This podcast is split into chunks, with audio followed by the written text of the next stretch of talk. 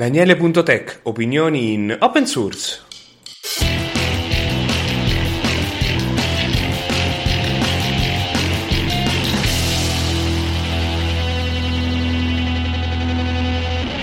Buon salve a tutti per questo undicesimo episodio. Oramai credo di aver raggiunto la configurazione perfetta per il microfono, che non dovrebbe richiedermi neanche troppo montaggio successivo, ovvero rimozione dei miei lunghi silenzi e altri rumori vari, di solito sono notifiche perché mi scordo di disattivarle durante la registrazione, quindi adesso lo faccio in diretta, cioè per voi non è la diretta, ma per me sì. In ogni caso, cominciamo subito con le notizie della settimana che per me valgono la pena di parlare e stavolta avremo poco di open source di, da commentare, anzi sono più che altro notizie, quindi parto con il primo articolo che riguarda il concetto di reskilling, che io in italiano li tradurrei come formazione per i dipendenti aggressiva, ovvero con il Covid e con l'industria 4.0 si fa una riflessione riguardo al problema che molte aziende e anche a livello statale non formano i propri dipendenti oppure non li tengono aggiornati e questo qua è molto sbagliato, non tanto perché c'è la filosofia che l'azienda ti deve formare e non tu dipendente che ti devi preoccupare, perché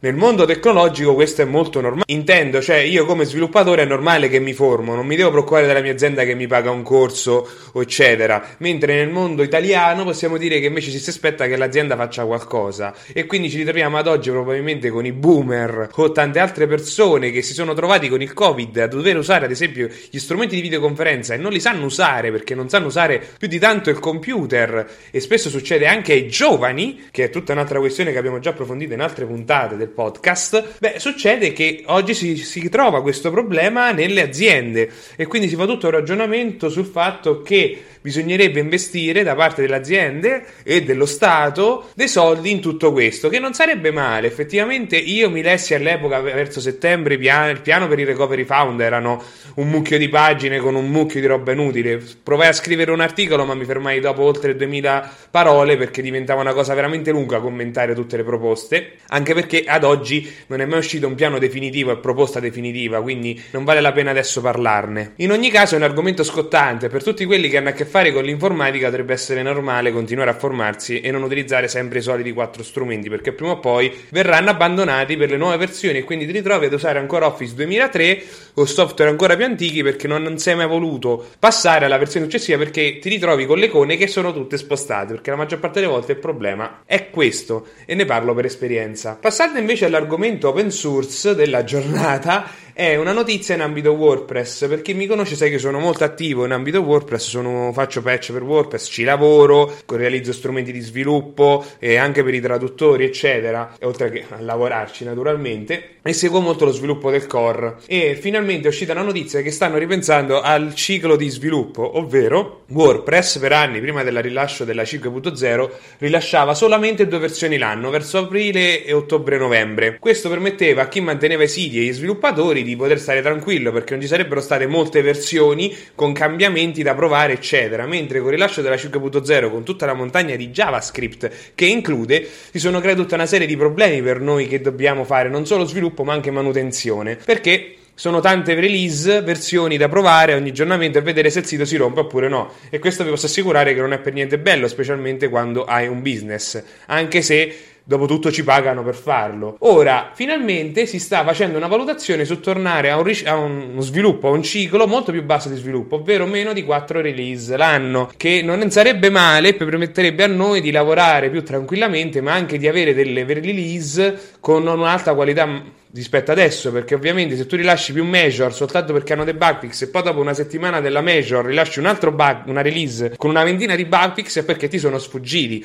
Se c'è un tempo di release più lungo, questi problemi probabilmente non accadrebbero. E questo è quello che succede oggi per colpa di tutto questo JavaScript. Perché chi non lo sa, io odio profondamente tutta questa nuova implementazione di Gutenberg. Non perché sono contro JavaScript, cioè JavaScript non è bellissimo, ma non è questo il punto. Il punto è come è stata implementata la tecnologia, sviluppata e come la comunità non sia stata mai presa in considerazione. Per chi ne vuole sapere di più, basta che cerca WordPress sul mio sito e troverà molti articoli. Per non andare lunghi, passiamo subito a un altro argomento che è, non ha niente a che fare con il mondo open source, ma riguarda un leak. Ora, non so quanti di voi ne hanno mai sentito parlare, ma oramai internet è pieno di leak di dati, ovvero aziende che vengono bucate in un, mo- in un modo o in un altro e vengono trapelate, fatte uscire fuori giga e giga di dati che spesso sono documenti riservati, codice, informazioni, eh, dati privati, personali, eccetera. E questo è un problema, non tanto perché in Europa con la GDPR c'è una multa, eccetera, se questi dati non vengono comunicati, no? ne parlammo con il caso di O qualche puntata fa però è un dato di fatto che questi leak avvengano. Ora, questi leak avvengono in due modi: o tramite ransomware, quindi i dati vengono criptati nei server, l'azienda deve pagare questo riscatto, oppure tro- l'azienda trova un sistema per ripristinare backup, eccetera. Spesso, alcune volte, però, questi che fanno i ransomware fanno anche delle aste, come è successo in questo caso. Probabilmente non è successo con un ransomware, nel caso dell'azienda eh, CD Red Project che è quella che ha sviluppato Cyberpunk, uno di quei giochi che voglio provare, ma anche The Witcher, ha avuto un leak di dati pazzesco, ovvero hanno, hanno degli hacker, stanno vendendo con un'asta da, un, da, partenza da un milione di dollari il codice sorgente di Cyberpunk, The Witcher e altri due giochi. Ora, io cercando su internet non ho trovato altri dettagli perché oramai è passata una settimana, quindi si dovrebbe sapere perché l'asta sarebbe durata tipo soltanto due giorni. Questo però per un'azienda è un problema perché dopo tutto il tuo materiale intellettuale, c'hai dei diritti sopra e quindi ti trovi che chiunque potrebbe farne quello che gli pare, oltre che trovare vulnerabilità, eccetera. E questa cosa dei leak poi è una cosa che succede molto frequentemente nell'ambito che mi piace a me, ovvero del retro gaming, è molto interessante perché nell'ambito retro gaming negli anni sono usciti molti leak sia di videogiochi, ovvero è uscita qualche build pre-sviluppo, sono usciti dei codici sorgenti e nel caso di Nintendo ne sono usciti veramente tanti, sono usciti i codici sorgenti di molti videogiochi per Nintendo 64, per il Game Boy o versioni prototipali anche di roba per il DS per dire, il che è affascinante per chi si occupa di questo lavoro di preservazione no, del materiale storico, ma anche per chi gli piace smontare questi videogiochi e capire come meglio funzionano le console. E per il mondo degli emulatori giocatori avere questi leak in realtà è un problema. Non so quanti di voi lo sanno, però gli emulatori dopo tutto fanno un lavoro di reverse engineering. Cosa significa? Loro studiano i videogiochi, i programmi e la console a scatola chiusa, ovvero loro la devono smontare e capire pezzo per pezzo come funziona. Quindi non è che tu hai un manuale a disposizione per farlo e questo richiede dei tempi di sviluppo molto lunghi e questo spiega anche perché la qualità in alcuni casi non è il massimo. Perché non hai le informazioni, guarda, a studiare un manuale, eccetera. Perché a livello di legge non lo puoi fare, ovvero se succede che uno sviluppatore di un emulatore accede al codice sorgente e quindi capisce come funziona funziona un, un, un, videogioco, non tanto il videogioco originale, ma perché quelli si possono ricreare, ma il codice sorgente, ad esempio, del firmware della console o manuali interni dell'azienda, che è materiale sotto diritto d'autore, tu hai accesso, possono farti causa perché stai sfruttando materiale riservato, eccetera, da implementare nel leak. Quindi ad oggi tutti gli sviluppatori di emulatori non vogliono averne niente a che fare per evitare qualunque problema di chiusura del progetto. E questo succede anche nel mondo di Wine, il sistema layer per Linux per far girare programmi Windows. Se voi leggete le proposte di, di lavoro di questa azienda che si occupa dello sviluppo di Wine, cercano persone che non abbiano mai lavorato sul codice originale di Microsoft, quindi per dire gente che ha lavorato sul codice sorgente proprio dei prodotti Microsoft o di Windows addirittura, per evitare tutti questi problemi. Anche se fa ridere perché da un certo punto di vista Microsoft investe soldi su Samba, che è la, la implementazione open source di SMB nate Windows. Windows, perché oramai tutti i router Linux e server, eccetera, hanno il supporto e per Microsoft è molto importante questa integrazione, anche se la qualità di SMB è tutta un'altra questione. Passando ad un altro argomento dopo questo excursus, c'è una riflessione da parte di alcune delle più grandi aziende mondiali che hanno deciso di unirsi a delle associazioni open source in ambito dei brevetti. Cosa significa? Beh, lo sappiamo tutti il concetto di patent troll, ovvero persone che hanno dei diritti e che nel mondo americano è molto comune e che possono farti causa perché tu reimplementi una cosa che forse è affine o fatta nello stesso modo, anche se è molto generica. Questo è successo anche nel caso di Gnome un anno fa per l'applicazione di Shotwell, se non mi ricordo male si chiama così, che aveva avuto una causa da parte del detentore di un brevetto che diceva che eh, una, un software fatto così colà era, non si poteva fare praticamente perché loro erano il brevetto e quindi devono essere pagati anche se era un software open source eccetera. Poi immaginate questo quando si tratta di un'azienda di una banca che utilizza software open source che riceve una causa per delle cavolate che vi posso garantire sono pazzesche. Non so chi di voi ha visto la serie tv Silicon Valley che per me è la preferi- la prefer- una delle mie preferite anche se oramai chiuso. Ci sono vari episodi proprio dedicati al patent trolling nel mondo delle aziende in America. Ora queste banche quindi fanno gioco forza ovvero creano queste ci sono queste fondazioni fondazioni o enti che si uniscono tra di loro, raccolgono migliaia e migliaia di brevetti e fanno in modo tale che se arriva un patent troll che fa causa, loro hanno più brevetti e oltre ad avere i fondi per eventuali cause, in modo tale da poterli sconfiggere sul loro stesso capo, perché i patent troll vincono e, fa- e campano grazie al fatto che comprano questi brevetti stupidissimi e nessuno vuole perdere tempo e soldi per fargli delle cause legali. E questo però tutto sommato è un modo corretto di vivere in America. Quindi ci sono queste situazioni e questo è un modo con cui l'open source reagisce. Ci sono molte aziende oramai che partecipano in queste condivisioni di brevetti, specialmente ad esempio nell'ambito Android, perché parlando di telefonia ce ne sono a non finire. Quindi questa è una cosa assolutamente positiva che serve a permetterci di poter vivere tranquillamente, anche se non tutti sanno che ogni volta che si comprano dei telefoni Android di solito c'è una qualche soldo va a Microsoft per avvia di alcuni brevetti che vengono dal mondo Nokia, ad esempio. Quindi è una questione molto lunga e complicata, ma queste le può spiegare sicuramente qualcuno che è più dentro nel mondo di queste cose legali, cosa che io proprio non sono. Parlando invece di cose che mi riguardano un po' di più,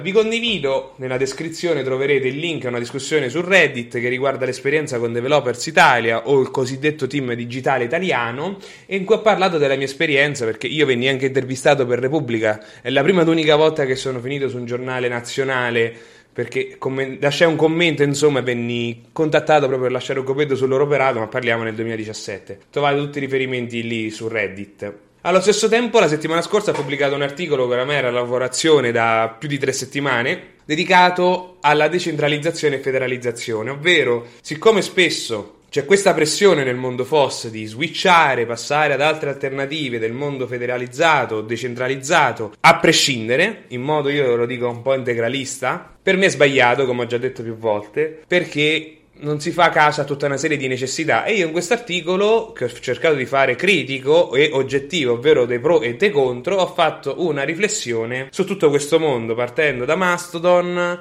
a tutti gli altri strumenti come PerTube, ma più che altro alla filosofia dietro e vari, alle varie giustificazioni che vengono date per passare a queste soluzioni. Ad esempio, è più sicuro, non ci viene censurati, eccetera. E io ho provato a smentire tutta una serie di cose. E allo stesso tempo, per me, il problema principale di tutte queste soluzioni è la qualità. Tant'è che si arriva al secondo, all'altro punto che volevo dire, ovvero io la settimana scorsa ho chiesto a tutti voi ascoltatori dei commenti e suggerimenti per migliorare il podcast stesso. Ora, io ricevuto, sono stato contattato da due persone diverse. Uno è Massimo e l'altro non mi ricordo più chi è, perché questo ah, mi ha ricontattato su Mastodon, abbiamo parlato su Mastodon e qualche giorno fa, quando stavo preparando il materiale, aveva cancellato l'account. Quindi ho perso tutto il materiale, tutte le discussioni fatte con lui, quindi non mi ricordo neanche i suoi suggerimenti, tra l'altro. Quindi non so se tu mi stai ascoltando adesso, però ecco, rifatti vivo, insomma. Detto fatto che questo è un esempio dei problemi del mondo decentralizzato, mentre su, su social, soluzioni alternative, questa cancellazione, eccetera, non è così aggressiva, oppure non è che si cancella un account in poco tempo, su queste soluzioni mi succede molto spesso, da te che nel mio articolo c'è il link a un'analisi del Fediverso ufficiale del 2020 in cui parla che si sono persi 4 milioni di account rispetto all'anno prima. Questo cosa significa persi? Che non è che sono stati censurati, è persone che si sono cancellate. Ora, naturalmente chiunque si può cancellare, non è che devo stare a sindacare su questo, però dimostra che c'è un problema di qualità, non tanto delle persone, ma del materiale che c'è. Un altro problema per me è il fatto che manchi proprio la presenza commerciale. Tutti questi social network sono presenti e campano e la gente li utilizza perché ci sono le aziende dietro che fanno promozioni, che cui ti puoi rimanere aggiornato, eccetera. Tutto questo nel mondo Mastodon, siccome io lo dico in modo affettuoso e per pochi iniziati, è un problema eh, reale, perché ci sono solo i, sempre, i, soliti noti. Siamo sempre noi, siamo quattro gatti, la gente che va, che gente che viene, non si sa bene chi c'è dietro un account oppure no mentre su altri social c'è un po' più di qualità e uh, sicurezza. Ovviamente tutto questo può darsi che è dovuto al fatto che siano giovani, può darsi, però siccome è endemico tra tutte le stanze come modo di fare, io non credo che sia tanto un problema di piattaforme che sono giovani, più che altro l'utilizzo che si fa di queste cose è temporaneo. Però vi lascio il mio articolo com- che trovate, che ovviamente spiega le cose molto meglio e molto più lungo, e sono pronto sempre a, a migliorarlo, naturalmente. Infatti, ho già ricevuto dei riscontri tramite Mastodon, tra l'altro, quindi lo devo correggere e migliorare. Però vi parlavo di persone che mi hanno com- contattato per lasciarmi dei suggerimenti. Ora, Massimo e quest'altro utente mi hanno suggerito di migliorare des- i link che vi metto in descrizione dei podcast e per questo ho realizzato un programmino che mi converte tutti i link che io vi copiavo e incollavo aggiungendoci anche il titolo della pagina così avete più contesto su ogni link. E tra l'altro me lo sono integrato dentro Kate di KDE troverete il link anche allo scriptino giusto se siete curiosi. E mi è stato chiesto di spiegare meglio gli argomenti quando introduco delle cose fare una mini introduzione. Spero che con questa puntata lo abbia fatto. Se manca qualcosa ditemelo perché io sono sempre pronto ad aprire le orecchie e vedere dove sbaglio e dove posso migliorare Un'altra domanda in questo caso, Massimo, è che mi ha chiesto lui come può contribuire, perché avevo chiuso la scorsa puntata parlando di contribuire al mondo FOSS, fatevi vivi, perché ci sono vari sistemi. Ora credo che per qualche puntata vi parlerò in coda di alcune cose estratte proprio dalla pagina dell'Italia Linux Society, che trovate il link, che include tutta una serie di eh, progetti che potete fare, anzi potete, a cui potete contribuire da casa. Io cosa intendo da casa? Da casa che significa che c'è bisogno di poca formazione o conoscenza di un progetto specifico. Si parla ad esempio come OS di Mozilla, tra cui in Mozilla Italia adesso stiamo facendo un contest sperimentale con cui si può vincere una maglietta di Firefox originale, le spedisco io.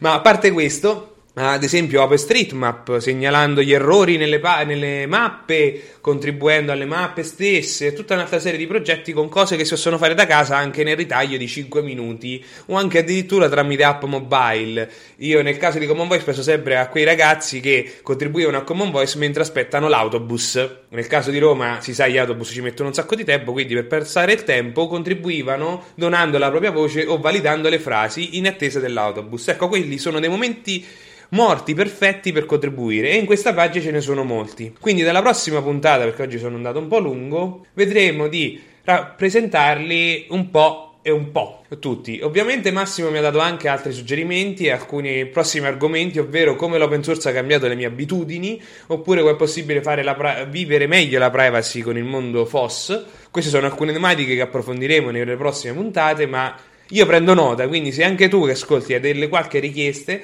non esitare, come ho già fatto agli inizi e continuerò a farlo, sono pronto a parlare di quello che volete. Detto questo, io vi saluto e ci vediamo alla prossima settimana. Mi potete trovare su Twitter Telegram, Reddit, e via mail, eh, su Matrix, su Mastodon, mi trovate dove vi pare. Basta che andate sul mio sito eh, daniele.tech, T-E-C-H, e trovate sulla barra laterale tutti i social con cui potete entrare in contatto con me se proprio avete dei dubbi. Ciao!